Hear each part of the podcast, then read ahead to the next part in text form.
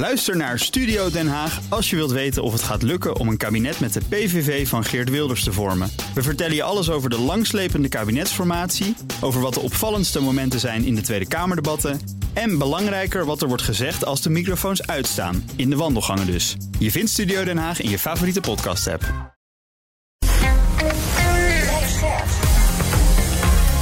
BNR Nieuwsradio. BNR breekt. Ivan Verrips. Goedemorgen en welkom. Vanaf 11:30 praat ik over het nieuws van de dag. Over het omvallen van de Silicon Valley Bank. Moeten we ons zorgen gaan maken om een domino-effect. En de Europese mijnen moeten weer open. En dat is om groene ambities te kunnen halen. Huh? Ja, dat staat echt in een voorstel van de Europese Commissie. Gaan we allemaal bespreken vanaf 11:30. Met mijn panelleden vandaag. Koen van Leeuwen, impactbelegger, adviseur bij Triple Jump. Goedemorgen. Goedemorgen. Fijn dat je er bent. Dankjewel. En een debutant, Jesse Marcus, adviseur Public Affairs bij Schuttelaar & Partners. Goedemorgen. Goedemorgen. Welkom, goed dat je er bent. Even kijken wat jij doet. Jullie zetten je in om het agro-foodsysteem duurzamer en gezonder te maken. Wat houdt dat in? Ja, klopt. Ik denk volgens mij ook nu een heel relevant onderwerp bij de provinciale statenverkiezingen. Ja. Maar inderdaad, wij helpen bedrijven te verduurzamen. Oké, en public affairs, dan denk ik lobby? Een belangrijke poot daarvan is lobby. Ja. Maar een andere belangrijke poot daarvan is richting stakeholders. Nou, dat noem je dan het publiek. Vandaar public affairs, evenementen organiseren, communicatieuitingen, et cetera. Nog belangrijker, wat zijn je hobby's? Nou, politiek volgen. Ja. Dus gisteravond was als politieke junkie natuurlijk fantastisch om erbij te zijn. Ja. En wielrennen. Oh, leuk. Ja. Nou, we gaan het komende uur en de komende tijd vast kennis met je maken. Maar we gaan nu beginnen met... BNR breekt. Breekijzer. Ja, dat heeft te maken uiteraard met die provinciale statenverkiezingen van overmorgen. Nog 2 nachtjes slapen, dan mag je naar de stembus. Het afgelopen weekend, nou, je hoorde het al, er waren verschillende tv-debatten met partijleiders om de kiezers een handje te helpen. Zoals gisteravond dat BNN-Vara verkiezingsdebat linksom of rechtsom. En wel met de leiders van de 2 grootste partijen in de Eerste Kamer. Aan de rechterkant de VVD met partijleider Mark Rutte en fractieleider van de Eerste Kamer Edith Kuipers. De samenvoeging van GroenLinks en Partij van de Arbeid met partijleiders Attje Kuiken en Jesse Marcus. Ja, ook vanavond staat er nog een debat op de planning. Het Eén Vandaag verkiezingsdebat. Volgens de laatste peiling van I&O Research in opdracht van het Algemeen Dagblad lijkt BBB wellicht de grote winnaar te gaan worden bij de provinciale statenverkiezingen. Maar weet jij al waarop jij gaat stemmen? Naar wie gaat jouw stem? Is jouw keuze al gemaakt? Of twijfel je nog? Ga je überhaupt stemmen? Welke thema's voeren voor jou de boventoon? Ik ben heel benieuwd hoe jij erover denkt. Mijn breekijzer vandaag is: mijn stem voor de provinciale statenverkiezingen staat vast. Is het voor jou overduidelijk wie jouw stem krijgt? Of ben je nog aan het zweven? Pak je telefoon en bel naar 020 468 4x0. Ik hoor dus heel graag van je op wie ga je stemmen en waarom. 020 468 4x0. En dan kom je zo meteen bij me in de uitzending. Ook bij me is een andere politieke junkie, namelijk politiek verslaggever Leonard Beekman, die ook het hele weekend voor de tv lag. Goedemorgen, Leonard. Ja, hey Iwan, goedemorgen. Ja, heb jij je keuze al gemaakt? Je hoeft het niet te zeggen hoor, maar ben je er al uit voor jezelf? Ja, dit weekend ben ik eruit gekomen. Oké. En wat heeft de doorslag gegeven? Een van die debatten of een stemwijzer of een verkiezingsprogramma wat je gelezen hebt? Of waar... Ja, nee, wel, de provincie gaat over ruimtelijke ordening. Ja. Dus ik heb daar heel erg naar gekeken. Wat vind ik belangrijk in de provincie waarin ik zelf woon? Mm-hmm. Wat er met alles om mijn woonplaats heen gebeurt. Mm-hmm. En ik heb ook één landelijk thema mee laten spelen. En dat hou ik nog even voor me. Ja, nee, dat zou ik zeker doen. Daar ga ik ook verder niet naar vragen. Wat zou je nou mensen adviseren? Want het is best wel ingewikkeld om nu... Je gaat stemmen voor de Provinciale Staten. Indirect ook eigenlijk een beetje voor de Eerste Kamer. We zien op tv, op de radio ook horen we allemaal kopstukken van partijen waarvan veel geen eens verkiesbaar zijn nu. Ja, hoe moet je door dat woud aan informatie doorploeteren? Nou ja, de provincie, zoals ik net al zei, gaat over ruimtelijke ordening. En dan raakt het op dit moment, want er zijn veel thema's, landelijke thema's, die ook echt bij de provincie uitgevoerd moeten gaan worden. Mm-hmm. En dat kan jou persoonlijk heel erg raken. En dan moet je dus denken aan wonen, aan de energietransitie, aan infrastructuur en ook aan stikstof. Mm. En kijk dan vooral, wat vind ik belangrijk? Vind ik het belangrijk dat er meer gebouwd gaat worden, maar dan binnenstedelijk? Of vind ik dat er eigenlijk buiten de stad gebouwd moet gaan worden, in het groen. En dan denken de partijen heel verschillend denken ze daarover. Dus duik de verkiezingsprogramma's eens in en doe de stemwijzer. En dan kom je er al vrij snel uit wat voor jou en voor jouw leefomgeving belangrijk is. Maar onderschat het belang van de provincies niet. Want als je denkt van ja, zo'n windmolen bij mij in de achtertuin, dat lijkt me maar niets. Ja, dan moet je toch echt even de verkiezingsprogramma's induiken. Ja. En als je dan op tv mensen hoort praten over migratie en vestigingsklimaat en dat soort zaken, moet je dat eigenlijk allemaal negeren? Is dat allemaal ruis? Ja, migratie is natuurlijk wel een wonderlijk thema om het over te hebben op het moment dat je de Provinciale Statenverkiezingen bespreekt. Maar er is één klein haakje waar je het toch aan kan ophangen, en dat is die veelbesproken spreidingswet van Van den Burg. Want wat moeten de provincies gaan doen? De provincies moeten gaan coördineren dat de gemeenten daadwerkelijk zometeen asielzoekers gaan opvangen, en in welke gemeente dat dan moet gaan gebeuren. Dus daar hebben de provincies een taak in. Maar de bredere discussie, zoals die nu vaak in debatten gevoerd gaat worden, ja, daar kan je eens leuk om daar het over te hebben, maar de provincies gaan er echt niet over. Oké, we praten zo verder. Eerst even een rondje mijn panel. Koen, ik ga wat dingen voor jou invullen. Aan de ene kant denk ik beleggen, beetje rechts. Aan de andere kant denk ik impactbelegger. Dat gaat ook allemaal om groen en duurzaam. Weet je het al? Ja, ik weet het al. Wil je het zeggen? Ja hoor, ik ga D66 stemmen. Oké, waarom? Nou, omdat het precies in het midden zit tussen de twee onderwerpen. Mm-hmm. Vaak een goede nuance met betrekking tot de verschillende afwegingen. En ja, ik ben ook al jaren lid. Dus het blijft, dan is dat wel logisch natuurlijk. Dan is het wel logisch. Ja. En ja, al met al blijkt toch altijd daar weer op uit te komen. Ja. En kijk je vooral naar provinciale thema's? Of eigenlijk ook gewoon naar het grote Nee, provinciale thema's zeker ook. Ja, absoluut. Ik woon zelf in de provincie Utrecht. Mm-hmm. Utrechtstad. En daar spelen vele grote thema's die mij direct beïnvloeden. Ja. Maar was het een no-brainer of kijk je ook nog wel per verkiezing van anders? Ik kijk altijd nog wel even naar de wijzer en de uitleg. Dus de stemwijzer is heel erg leuk, maar mijn ervaring daarmee is dat je altijd een beetje naar de uitleg moet kijken om de nuances te ontdekken. Ja. En dan kom ik toch over het algemeen op D66. Ja, oké, voor die stemwijzers hebben we het zo meteen nog wel leuk. Ik heb daar best veel moeite mee altijd. Nou, jij zit gelijk met de billen bloot. Ben je er al uit? Ik ben er eigenlijk nog niet helemaal uit. Oké, waar zit je? In welke hoek zit je een beetje te twijfelen? Ik zit in de linkse hoek te twijfelen. Mm-hmm. En dat komt vooral, ik ben altijd D66-lid geweest. Mm-hmm. Best wel trouw ook. Mm-hmm. Dus daarmee gaat het ook altijd enigszins gepaard met een soort van ik moet daar wel op stemmen, want ik ben lid. Een soort kleine plicht. Maar ik heb nou wel het gevoel alsof het tijd is voor een nieuwe wind. Dat debat gisteren linksom of rechtsom, dat geeft dat volgens mij ook wel weer, dat pauwdebat. Mm-hmm. Dus ik zit heel erg te twijfelen om toch naar een stem te gaan voor de Partij van de Arbeid. Okay. Heeft D66 je teleurgesteld de afgelopen jaar? Nou, er zijn wel wat factoren waarvan ik denk van dit is de laatste 12 jaar. Daar zit D66 natuurlijk niet continu bij geweest. Maar daar is te weinig op gebeurd. Heb je het natuurlijk over thema's die bijvoorbeeld nu ook heel erg naar voren zijn gekomen. Dus wonen is daar natuurlijk een hele bekende van. Het mag wat radicaler wat jou betreft. Ja, het mag wel wat radicaler, ja. Okay. Ja, zeker. Moet ik dan toch even voorleggen? Ja, niet dat jij deze... Nee hoor, ik snap het wel, zeker. Ja, okay. Dus ik snap deze overweging terdege, absoluut. Leonard, voordat we naar de bellers gaan, nog eventjes. Waarom zie ik nu overal Rutte, Klaver, Kuiken en Wilders? Waarom nodigen al die redacties van die programma's niet gewoon leuke provinciale kopstukken uit om over de inhoud te praten? Mensen waarop je daadwerkelijk kan kiezen. Is toch veel leuker? Het simpele antwoord is denk ik gewoon kijkcijfers. Ja, op het moment dat je de provinciale lijsttrekkers uitnodigt, dan heb je toch een iets minder mooi adviesje. En gisteren bij dat linksom-rechtsom debat was het natuurlijk wel heel wonderlijk dat er maar één iemand stond die verkiesbaar is en dan ook nog eens een keertje indirect voor de Eerste Kamer. Edith Schippers, lijsttrekker voor de VVD. Op de rest kan je niet eens stemmen. Attje Kuiken niet, Jesse Klaver niet, Mark Rutte niet. Dus ja, dan heb je toch wel een vrij wonderlijk debat. Maar wat me wel opviel gisteren tijdens het debat is dat wel de tegenstellingen heel erg duidelijk werden. Want zoals ik al zei, veel provinciale thema's die worden toch hier in Den Haag op dit moment ook besproken. Volop, mag ik toch wel zeggen. Mm. Nou, dan zie je bij zo'n debat, en dan wordt het natuurlijk wel eventjes iets harder aangezet, maar dat de partijen eigenlijk over de meeste onderwerpen geheel verschillend nadenken en een geheel verschillende lijn innemen, of een standpunt innemen. Dus wat dat betreft was het ook alweer een verhelderend, moet ik zeggen. Oké, we gaan onze bellers. 020-468-4x0 is ons telefoonnummer. Bel nu als je wil meepraten. Mijn stem voor de Provinciale Statenverkiezingen staat vast. Ik ben heel benieuwd hoe jij erover denkt. 020-468-4x0. Dan moet ik natuurlijk beginnen met Fred. Goedemorgen, Fred. Goedemorgen, met Fred uit Den Bosch. Ik twijfel nu tussen het CDA en BBB.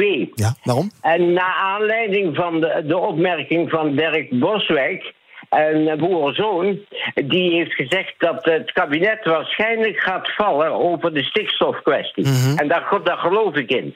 En om hem misschien een handje te helpen, zal ik misschien stemmen op BBB. Oh. Voor de waterschapsverkiezingen stem ik op het CDA. Okay. Dus dat is strategisch stemmen. Ja, precies. En wil niet CDA een handje helpen dus? Dan maar even dat laatste trapje de afgrond in nog.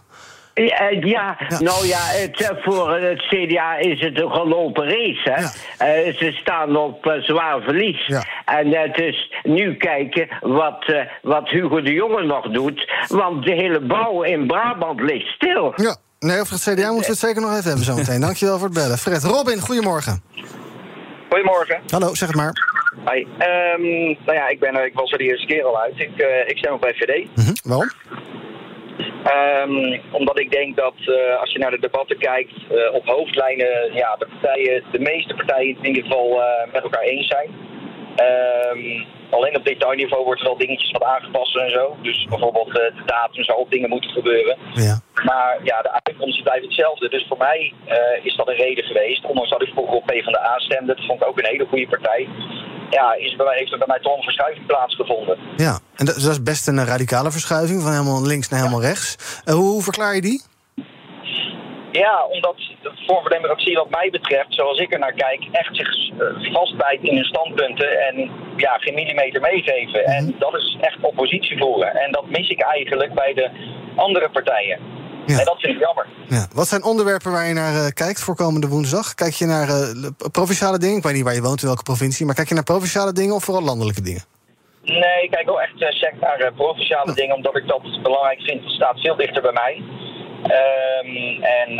De landelijke verkiezingen, dat komt over 2 jaar natuurlijk wel. Maar ik kijk nu echt naar lokale zaken. Dus ik stem ook op iemand die uit onze omgeving komt, die op de lijst staat.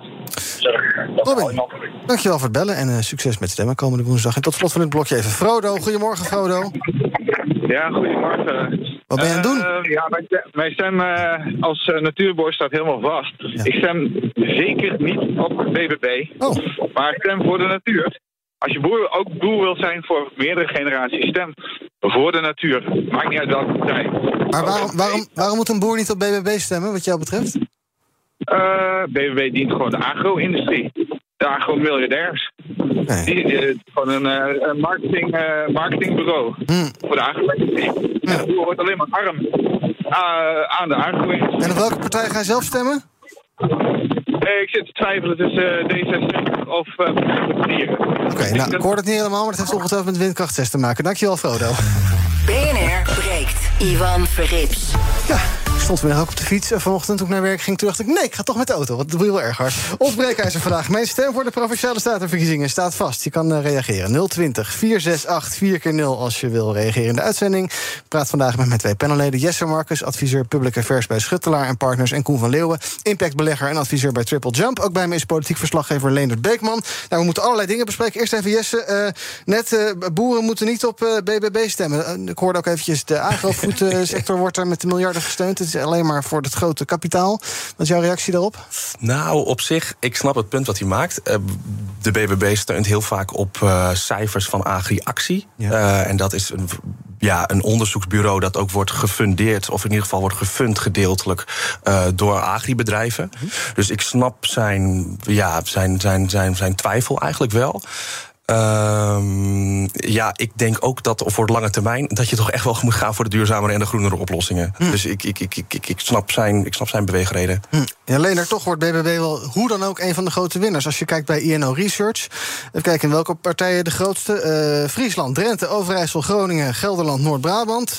En dan kan het ook nog eens vrij groot geworden in Flevoland, Noord-Holland, Zuid-Holland en Limburg. Nou, het hele land kleurt BBB groen. Ja, en dan krijgen ze in de Eerste Kamer ook nog eens een keertje 13 zetels. Als je de peiling bekijkt. Ja, en dan kan je toch wel constateren, het zijn niet alleen boeren die zo meteen op BBB gaan stemmen, want dan hebben we er net iets meer dan 50.000 van. En dus een hoop kiezers zullen toch ook wel een tegenstem laten horen. En dat is toch wel het succes van BBB. BBB is een partij dat de geluid laat horen. Hè, zoals Caroline van der Plas het zegt. Het gezond verstand. Mm-hmm. En dat spreekt heel erg aan bij de kiezer. En zeker in de provincie. Mensen die zich niet gehoord voelen, die voelen zich wel gehoord door Caroline van der Plas. En Caroline van der Plas, zoals zij zelf zeggen, spreekt ook hun taal. Ja, en er is nou eenmaal meer dorpen dan grote steden in ons land, toch? Ja, dat klopt. Ja.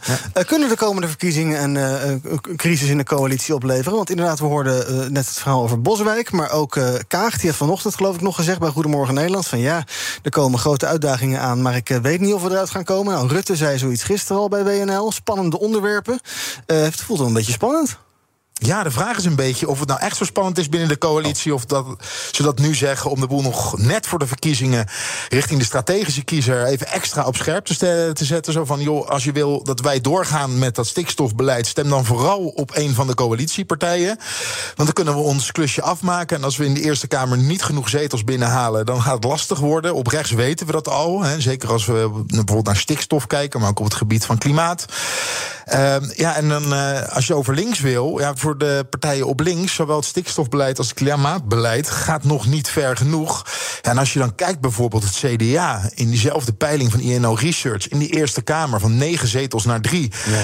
Ja. Dan gaan ze zich bij het CDA, tenminste dat zijn nu een beetje de analyses, zich ook afvragen van ja, als we toch zo weinig overhouden, wat kunnen we dan nog uit die coalitie halen? Want het verhaal is een beetje, hè, als je gaat breken, dan word je daarop afgerekend. Maar ja, als je niks meer overhoudt, dan kan je misschien maar beter kleur bekennen en uit die coalitie stappen. Dat is nu een beetje de analyses zoals ze gemaakt worden. Mm-hmm. Dan in de coalitie doormodderen en misschien bij een volgende verkiezing nog verder afgerekend worden. Ja. Koen, het CDA is in elkaar gedonderd. En misschien omdat ze geen verhaal hebben? Waarom zou je nog CDA stemmen? Nou ja, het is een tweedeling natuurlijk. Dus ze moeten regeren, maar tegelijkertijd hebben ze een hele grote achterban die nu door BBB wordt weggekaapt. Mm-hmm. Ja, als je mee wil werken en je standpunt moet verdedigen die je in de coalitie hebt gevormd, maar ondertussen is er een nieuwe partij die eigenlijk zegt wat een heel groot deel van je achterban denkt. Ja, dan donder je in elkaar. En ja, misschien hebben ze niet genoeg kleur bekend. De politieke twijfeling van het CDA is natuurlijk al jarenlang een beetje zo daar. Ja. Dus ja. Ja. Ivan, ik moet nog wel even over over de campagne van het CDA zeggen. Geen verhaal. Het CDA heeft wel degelijk een verhaal. Ja, zijn met een groot visiestuk zijn zij gekomen voor Nederland. Ja. Meer bussen op het platteland. Ja, maar het probleem bij het CDA is, als je dat tegenover BBB zet, zij hebben de afgelopen jaren regeringsverantwoordelijkheid genomen. En dan kan je het echt, dan kan je wel 70 jaar teruggaan. En BBB niet. Dus BBB kan over alles zeggen, wij gaan het anders doen. En hoeft ook nog geen verantwoordelijkheid te dragen voor het verleden. En die verantwoordelijkheid voor het verleden, dat weegt zwaar bij het CDA. Ja, maar VVD heeft ook geregeerd en die stort ook niet in. Ja, dat klopt. Alleen bij de VVD krijgen ze, denk ik, ook wel de premiersbonus of de premierbonus krijgen ze daarmee. En ze zijn wat minder diep geworteld in de provincie, waar eigenlijk het CDA altijd de echte achterban had zitten. Ja. Even kijken, ik geloof dat Afros ook wel een mening heeft over het CDA. Hallo Afros? Ja, goedemiddag. Morgen. Oh, goedemorgen. Zeg maar. Als je vroeg begint te werken, dan krijg je dit. Ja, ik ken er alles van. Vertel. Nee, kijk, de CDA dat heeft zelf dit meegespeeld. Omdat al het geld wordt van Nederland weggegeven door de buitenlandse minister Van der Hoek. En als je ziet dat in Nederland heel veel armoede heerst. Ja. Wat ik hoor van volgend jaar, dat 1,8 miljoen mensen ook in de armoede komen te staan. Mm-hmm. Maar er wordt te veel geld uitgegeven naar buitenland. Zoals? Ja, ik neem een voorbeeld naar, kijk, Oekraïne. Ja. Continu wordt geld daar, kijk, weet dat er moet toch een grens zijn. Ja, dus dat je zegt tot hier en dan niet meer. Nou, jij zegt dus geen CDA stemmen? Ja, nou, de buitenlandse minister, dat is dat niet. Nou, jij zegt wel geen Hoekstra stemmen, maar die kan je ook niet stemmen, gelukkig. Dank voor het bellen. Even kijken, 2 bellers nog. Herman, goedemorgen. Klinkt wel gezellig zo'n rush. Ja, zeg maar Herman, hallo. Ik ben Herman. Ja, ik ben Ivan. Vertel maar, wat is je reactie op het breekijzer? Ik vind het hele politieke, het is één groot gelul. Ze liegen en bedriegen, ze bestelen elkaar. En als ze erop aankomen, ze komen allemaal in dezelfde zak. Ja, dus ik ben een oudgeling en ik stem BBB. Want alles wordt uit onze provincies, uit Groningen, uit Drenthe, overal wordt het gas en het drinkwater weggestolen door de Westerlingen.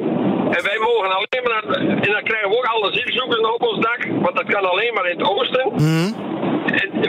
Dus ik stem BBB. Ik ben helemaal klaar met die bedriegers in Den Haag. En zeker Rutte. Maar... Ik was vroeger de VVD-stemmer. Ja. Maar dit is gewoon schandelijk wat er gebeurt. Er zijn heel veel mensen die moeten naar de voedselbank. En dit geld gaat met bakken vol naar het buitenland. Maar deze verkiezingen gaan toch niet over Den Haag? Of zie je het ook als een soort populariteitspol voor Den Haag? Er was een debat op televisie. U waren er. De oplichters uit Den Haag die waren er. Ja, precies. De mensen die absoluut niet kunt vertrouwen. Herman, dank voor het bellen. En tot slot van dit blokje even Diederik. Goedemorgen, Diederik. Ja, goedemorgen. Hallo. Het probleem is natuurlijk dat de politiek altijd zien als persoonlijk winst en verlies. Wat je ook, ook bij de gemeenteraad. Dus je moet haast wel landelijk stemmen om een beetje beleid door te laten gaan. Mm-hmm. Je stemt natuurlijk ook de Eerste Kamer. En zij hameren uiteindelijk wetsvoorstellen af. En dus, voor mij is coronabeleid echt wel zo belangrijk dat het gewoon niet anders kan stemmen dan Forum. Mm-hmm. En er zijn genoeg punten met Thierry dat ik het niet mee eens ben. Maar anders stem ik gewoon een partij die voor lockdowns waren. Avondklokken, noemt allemaal maar op. Ja.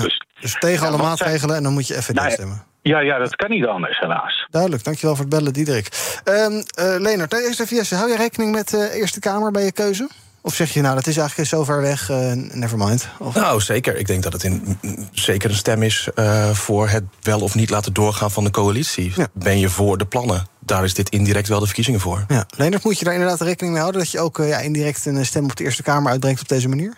Ja, uiteraard. Ja, want het wel ingewikkeld, wordt het gekozen. Het is ingewikkeld. En als je denkt van die provinciale plannen... Uiteindelijk, zoals die meneer zegt, wordt dat toch in Den Haag wordt dat afgetikt. Mm-hmm. Ja, in zekere zin is dat natuurlijk ook het geval. Het stikstofbeleid wordt in Den Haag gemaakt. Hugo de Jonge maakt zijn plannen voor de woningbouw in Den Haag. En het zijn dan de provincies die dat moeten uitvoeren. Ondanks dat ze zeggen van we zijn geen uitvoeringsloket. Dus zij kunnen daar wel echt accenten in aangeven. Hè? Dat is wel heel erg belangrijk. Want daar hebben ze een hele grote taak daarin. Maar je zou het allebei mee moeten laten wegen. En dat maakt het wel heel lastig bij deze verkiezingen. Ja. Tot slot, Leonard. En nog een vaderlijk advies. Stel, ik ben er niet uit. Wat moet ik dan nu gaan doen? Ik heb nog anderhalve dag. Zeg het maar. Ik zou echt eventjes op een briefje opschrijven. Denk even na, waar woon je? Ja. Wat vind jij belangrijk? Ja. En dan kijk je bijvoorbeeld mijn kinderen moeten nog een huis hebben. Er moet gebouwd gaan worden. Waar wil ik dat dan? Stel dat dat het thema is dat je belangrijk vindt. Of je gaat naar stikstof kijken. Of naar de energietransitie. En zoek dan, of kijk in de verkiezingsprogramma's... welke partij past nou het best... bij wat ik belangrijk vind in mijn directe leefomgeving. Ik denk in ieder geval voor je provinciale keuze... dat het belangrijkste is. Leonard Beekman, politiek verslaggever van BNR. Dank voor je tijd. Op onze Instagram-pagina is 85% het eens met ons breekijzer. Mijn stem voor de Provinciale Statenverkiezingen staat vast. Dus 85% weet het al, de rest misschien nog niet. Daar kan je nog de hele dag van je laten horen. En zometeen ga ik met mijn twee panelleden verder praten... over al dat andere nieuws van de dag, over groene ambities. En dus moeten de mijnen weer open. Huh? Ja, gaan we zo bespreken. En ING kwam bijna in de problemen met het vrouwenquotum in hun raad van commissarissen. We moeten daarom een beetje een administratief trucje uithalen. Is dat nou een soort raar bijeffect? Of eigenlijk goed om dat zichtbaar te maken? Gaan we zo bespreken in het tweede deel van BNR Breek. Tot zo. Ook Thomas van Zijl vind je in de BNR-app. Je kunt live naar mij luisteren in Zaken doen. De BNR-app met breaking nieuws, het laatste zakelijke nieuws... en je vindt er alle BNR-podcasts, bijvoorbeeld Het Nieuwe Geld. Download nu de gratis BNR-app en blijf scherp.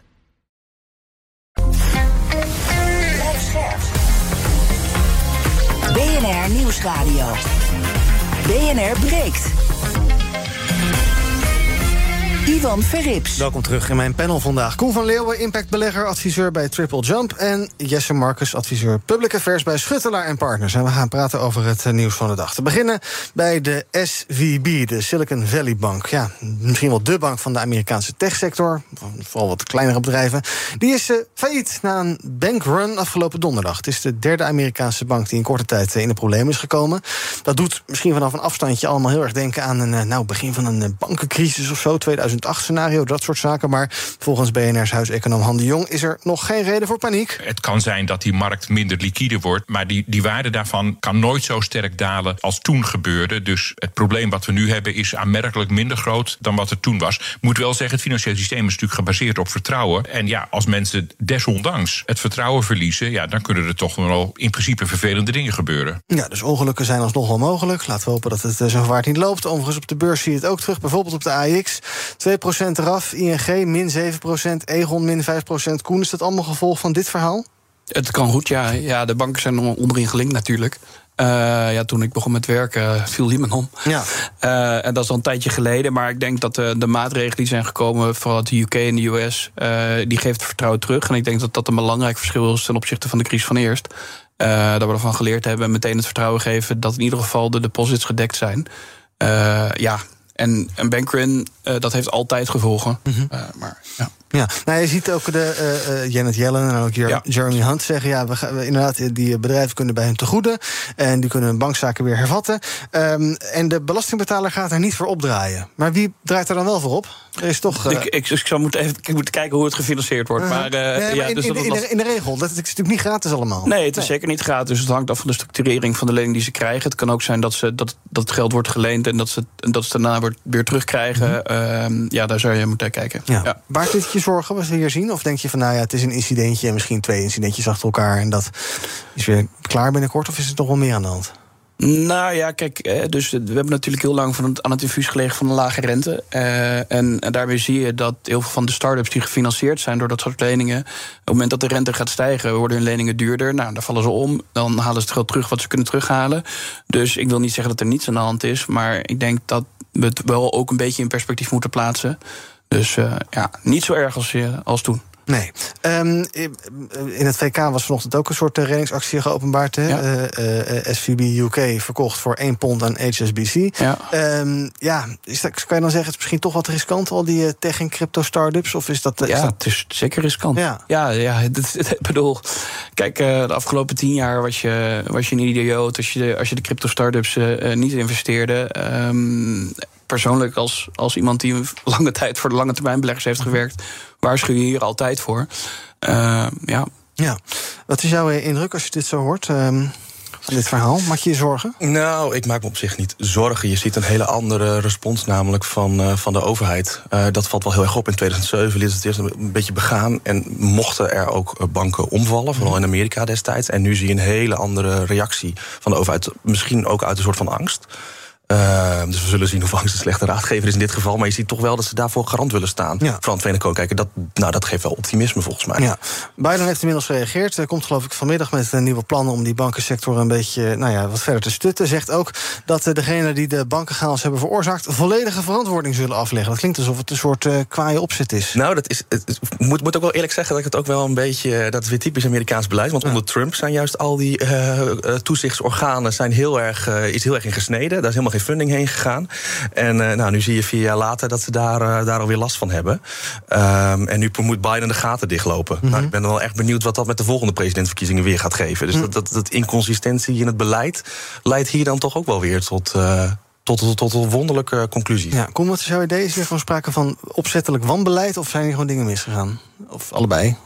Ik denk een combinatie van beide. Kijk, het niet hebben van maatregelen... en niet reguleren van dit soort bepaalde fintechs en start-ups... is natuurlijk wel kwalijk. Maar is ook een risico. En daar moet je op de blaren gaan zitten. Ja, en als je veel risico loopt, dan kan het ook weer fout gaan. Precies. Ja. Oké, we gaan praten over ander nieuws. Brussel, vanochtend in Trouw. De groene ambities van Europa zijn groot. En daarom wil de Europese Commissie de komende jaren gaan investeren in... mijnbouw, ja, je hoort het goed. Brussel heeft grondstoffen nodig voor al die groene ambities. Denk aan kobalt en neodymium, maar ook lithium... voor bijvoorbeeld windmolens en accu's voor elektrische auto's. En dat wil Brussel dus voor 10% uit de grond halen. Blijkt althans uit een uitgelekt voorstel dat deze week wordt gepresenteerd. En ik zei het al, Trouw schrijft erover. Ja, Jesse, dat is toch wel op zijn minst cynisch. Dat we dan zeggen, ja, we willen van die fossiele brandstoffen af. We willen allemaal duurzaam. En daarom gaan we nu allemaal dingen uit de grond halen... die eindig zijn om daar dan alsnog duurzaam te worden. Of ben ik nu te cynisch? Als je hem zo framet, de discussie, dan komt hij inderdaad wel heel cynisch binnen. Maar ik zie hem toch wat positiever eigenlijk. Uh-huh. Dat komt omdat, wat je net ook al schetst... die zeldzame metalen zijn nodig... bijvoorbeeld voor de windmolens, elektrische auto's en magneten. Ja. En die worden nou allemaal uit China gehaald. Allemaal buiten de Europese Unie. En als je die kringloop, of die wat meer circulair wil maken... wat kortere ketens wil creëren... dan is het juist wel van belang dat je die wind... die zeldzame aardmetalen heb ik het dan over... dat je die wind in je eigen achtertuin... waardoor je veel minder transportkosten hebt... Mm-hmm. Waardoor je ook toezicht kan houden op hoe je ze delft... en wat je er dan volgens mee doet. Dus ik denk dat het wel heel erg positief is... als je dat juist, dat in Zweden doet... en onder ons toezicht, zeg maar, ons betekenen de Europese Unie. Ja, want anders gaan we ook weer het verhaal krijgen wat we vroeger hadden, dat we lekker goedkope energie haalt van ver weg. Misschien acht van regimes, nou ja, god, hè, dan kijken we een beetje weg. En ja, dan als je dat wil, dan moet je ook maar zelf een beetje de visie handen maken. Ja, daarom. Ik denk als EU-landen kunnen, denk ik, verstandiger omgaan met vervuilende stoffen en ook sneller handelen als er mocht er iets misgaan. Mm-hmm. En ook bijvoorbeeld, ja, qua milieurisico's, et cetera, hebben ze dan zelf in de hand. En daar hebben we ook zelf verkiezingen over vervolgens. Ja. Want we hebben gewoon Europese verkiezingen weer volgend jaar. Ja. Dus ja, daar hebben we zelf invloed op. Van in hoeverre we dit willen en hoeverre we dit willen toestaan. Ja. Ook. Koen, meer mijnbouw om elektrische auto's te maken, goed idee? Of we hebben het nodig. Dus als dat onze ambitie is, dan hebben we het nodig. En ik denk dat er een belangrijk verschil is ten opzichte van fossiele brandstoffen. Die zijn namelijk eindig. En mijn hoop is, ik ben niet een expert hier op gebied, maar dat je deze in ieder geval kan recyclen en opnieuw kan gebruiken. En een belangrijk ding om te vergeten is, of een belangrijk ding om niet te vergeten, is dat ook op de arbeidsomstandigheden in China zijn nog wel eens wat dingen mis. Ja. Dus als we daarop toezicht kunnen houden en niet al onze zeg maar externaliteiten in het buitenland kunnen leggen, mm-hmm, om hier duurzaam te rijden, dan ben ik daar wel goed voorstander van. Ja, maar ja, wij willen liever geen vuile handen maken, toch? We laten de vieze klusjes lekker elders opknappen. Ja, maar dat vind ik een verkeerd principe. Ja, dus dan moeten we daar meer verantwoordelijkheid voor nemen en het dus hier gaan doen. Ja. Ja, en hier de mijnen gaan openen. Ja. Ja, dat gaan we doen. Voelt wel gek, toch? Ja, tuurlijk. Hè. Dus ik snap het conflict bij mensen. Tuurlijk, dat snap ik. Alleen, weet je, als je met oogkleppen op gaat zitten kijken van oké, ik reageer hier met duurzame Tesla en bij wijze van spreken 1000 kilometer verderop staat een kindje kobalten te mijn te hakken, ja, dan moet je ook naar jezelf kijken, denk ik. Ja, en dan moet je dat dus hier doen. Ik zag Mohammed Shahim, de PvdA-europarlementariër, die zegt, ja, we moeten niet ondoordacht allerlei grondstoffen gaan delven ten koste van mensen en milieu, maar eerst eens gaan kijken naar hergebruik van bestaande materialen. Valt daar nog een wereld te winnen, denk je? Ja, zeker. Hergebruik, recycling, circulariteit, dat zijn wel gebieden waar nog veel meer winst op valt te behalen. Vooral als je het hebt over Europese plannen, waarbij je natuurlijk altijd te maken hebt met aan de ene kant landen die sneller willen gaan en landen die minder snel willen gaan, dus die dan op de rem gaan staan. Dus nee, op dat gebied is heel veel winst te halen. Betekent niet dat je op de korte termijn wel na kan denken over plannen om die transitie te versnellen. Ja. En daar is volgens mij deze mijnbouw helemaal geen slecht plan voor. Als je ziet hoe Zweden met milieuregelgeving zit in vergelijking met China, ja, dan is dat lijkt mij logisch. Daar vandaan haalt in plaats van daar vandaan. Precies. Oké, we gaan kijken naar wat jullie is opgevallen in het nieuws. En ik wil graag beginnen. Kom bij jou, je hebt een artikel meegenomen. Slachtoffers aardbeving moeten weken wachten op Nederlands visum. Maar goed, dit heeft natuurlijk te maken met Turkije en ook Syrië. Waar gaat dit mis? Wat is hier aan de hand? Ja, ik weet niet waar het misgaat, Ivan. Kijk, ik blijf hier op hameren. Dus het vluchtelingenprobleem en het afhandelen van het vluchtelingenprobleem is altijd weer een issue. En ik snap niet waarom het zo vaak misgaat. Regel dat gewoon een keer goed. We moeten voldoen aan bepaalde regelingen. Dit is ook nog eens een keer een tijdelijk visum. Zet daar mensen op. Word gewoon eens een keer menselijk met Europa, maar ook met Nederland. Ja, want dit is gewoon onwil. Het is niet in ieder geval de getuige van wil. Nee. Want dit gaat dus om mensen die hebben aangegeven dat ze tijdelijk bij familie hier willen zijn. Precies. Die zitten daar gewoon vast, daar nog steeds. Ja, vast zonder huis. Ja, en komen hier niet heen. En nu? Nou ja, wat mijn advies zou zijn is, zet daar gewoon een keer mensen in om het goed te regelen. Wees duidelijk wat je kan aanvragen en wanneer. En zorg gewoon dat die mensen, dat je los van dit, maar dat je ze met 90 weken kunnen ze volgens mij zitten. Nou, als je dan 5 weken aan het wachten bent, nou, dan zijn er nog maar 85 over, bij wijze van spreken. Snap je? Ja, maar, en je moet die mensen gewoon snel helpen. Maar dan moet je die handjes wel hebben om die vergunningen te beoordelen en die aanvragen. Ja, nou, daar moet dan op ingezet worden. En dan misschien iets anders even wat minder doen. Precies. Ja, zoals? Wat gaan we dan minder doen? Nee, maar goed, ik bedoel, iemand moet het doen. Ja. Nee, zeker, iemand moet het doen. Ja, daar kan ik nu even geen antwoord op geven, maar daar gaan we ook over nadenken. Oké, heb jij daar ideeën over, Jesse? Wat kunnen we minder doen? Of hoe kunnen we deze mensen helpen? Of moet je gewoon zeggen, joh, die aanvragen, daar moeten we even niet zo streng naar kijken en gewoon een stempel erop hierheen. Nou, ik denk dat op korte termijn misschien nog wel de oplossing is. Ja. Een soort van noodventiel daarop zetten en inderdaad de problematiek zo te lijf gaan. Dat is dan even niet anders qua oplossing. Dus er dreigt wel weer een soort nieuw uitvoeringsdrama. Hè? Ik bedoel, dat zit weer in de pijplijn. De mensen die daar vastzitten, die zouden hierheen kunnen komen, technisch gezien, en omdat ze geen stempel krijgen, komen ze niet. Precies. Nou, lekker, hoop. Bij BNR ben je altijd als eerste op de hoogte van het laatste nieuws. Luister dagelijks live via internet. Bas van Werven. En heel langzaam komt de zon op rond dit tijdstip. Je krijgt inzicht in de dag die komt op BNR, het Binnenhof in Nederland en de rest van de wereld. De Ochtendspits. Voor de beste start van je werkdag. Blijf scherp en mis niets.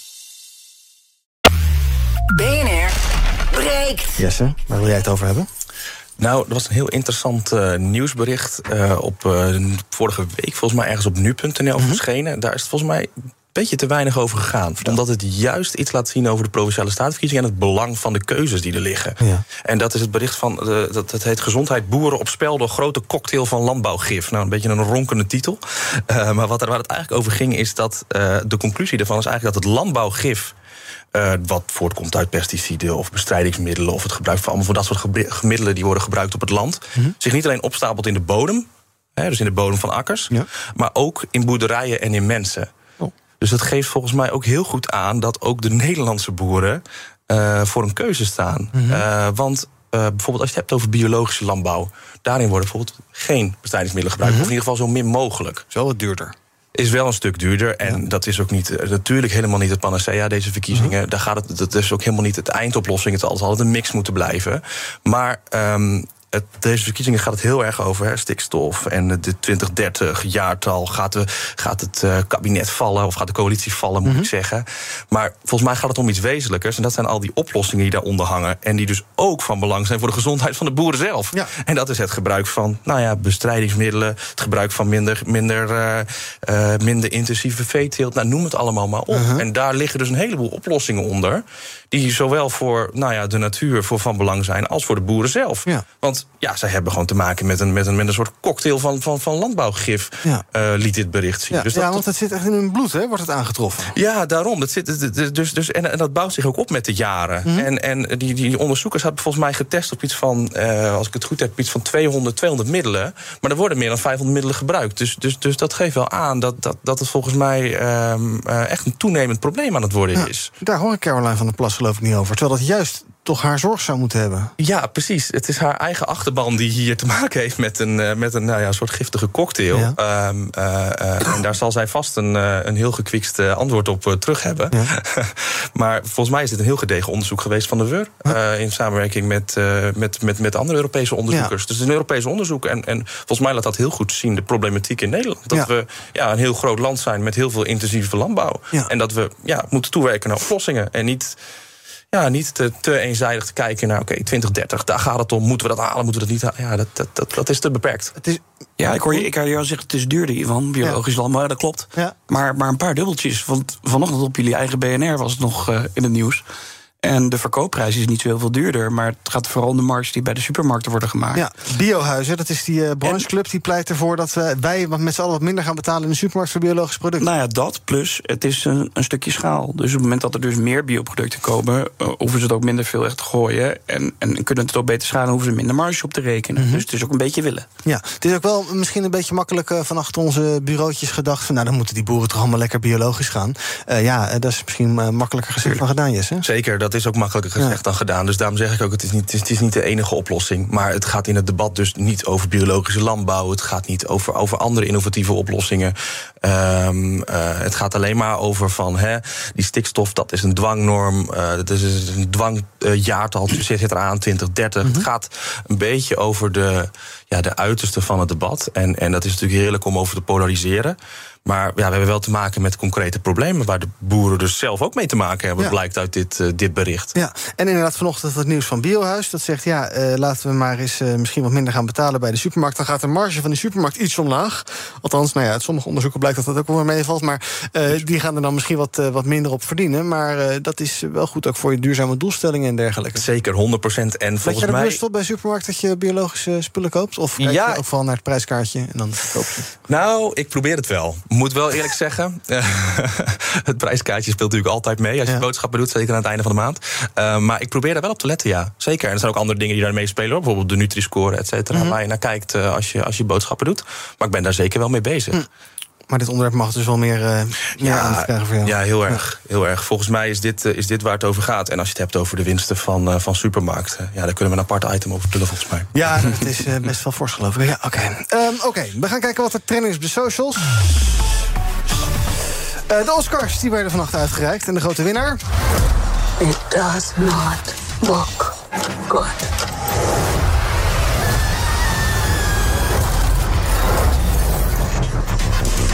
Ja. Was dat hem? Ik denk het wel, hè? Everything, Everywhere, All at Once wint 7 Oscars, waaronder die voor beste film. En ook deze film deed het goed. Wieder mehr als 40.000 Tote allein in den letzten Wochen. Es ist vorbei. Ich bitte Sie um den Waffenstillstand. Ich werde nicht kapitulieren. Ja. Im Westen niets Neues. Netflix-film won 4 Oscars. Nou, verder trending hashtag pauwdebat.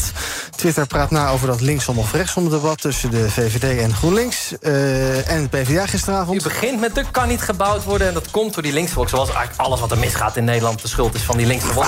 Ja, precies, ja. 13 jaar aan de macht. Alles weglachen. Alles ergens anders naartoe schuiven. Ja, doet hij toch wel slim, maar die Rutte. En David Attenborough is trending. De bekendste stem ter wereld. Misschien keerde gisteren terug naar de Britse tv. Waarschijnlijk voor de allerlaatste keer. Although the falls aren't very tall, the bears hold the high ground. The salmon make short exploratory leaps to see where the bears are. Ja, een nieuwe natuurserie van Attenborough, die inmiddels 96 is. Dat zorgt ook wat voor kritiek, want de serie gaat over klimaatverandering en ontbossing en is deels gefinancierd door natuurbeschermingsorganisaties. Hoe wenselijk is dat, Jesse, dat natuurbeschermingsorganisaties aan zo'n BBC-documentaire mee betalen? Dan krijg je toch wel een beetje het gevoel van, wie betaalt bepaalt?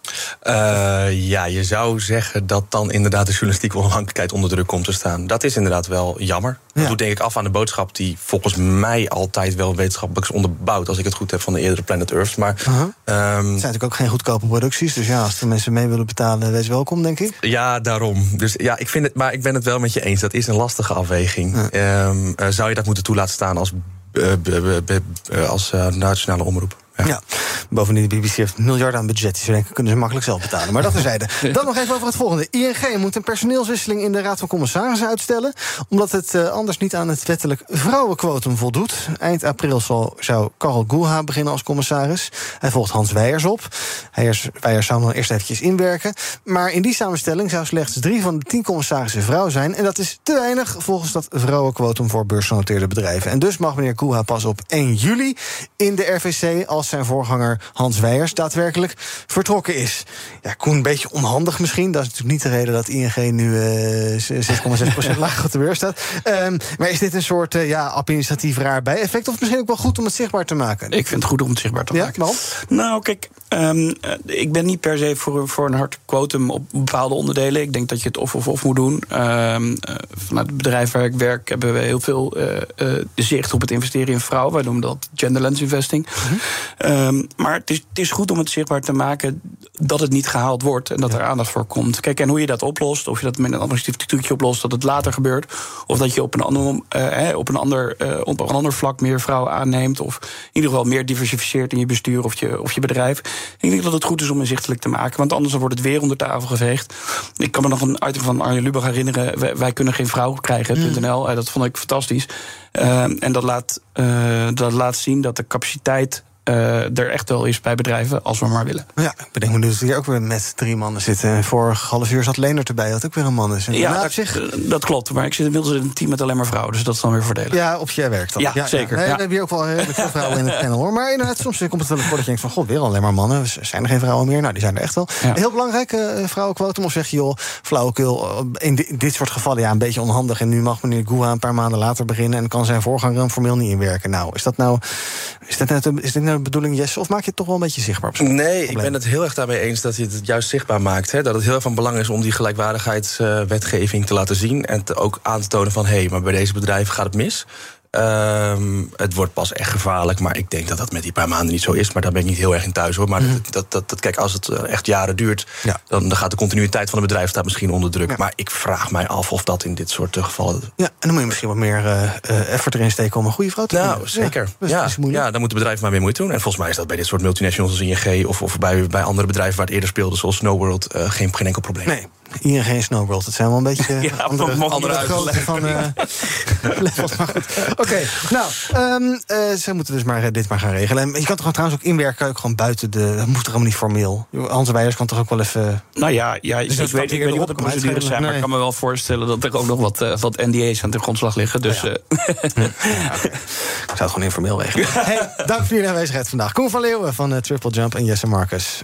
Public Affairs doet hij bij Schuttelaar & Partners. Morgen ben ik er weer met BNR Breekt. Tot die tijd volg je ons via de socials. En als je de radio aan laat staan, hoor je over een paar minuutjes Thomas van Zijl met Zaken doen. Ook Thomas van Zijl vind je in de BNR-app. Je kunt live naar mij luisteren in Zaken doen. De BNR-app met breaking nieuws, het laatste zakelijke nieuws... en je vindt er alle BNR-podcasts, bijvoorbeeld Het Nieuwe Geld. Download nu de gratis BNR-app en blijf scherp.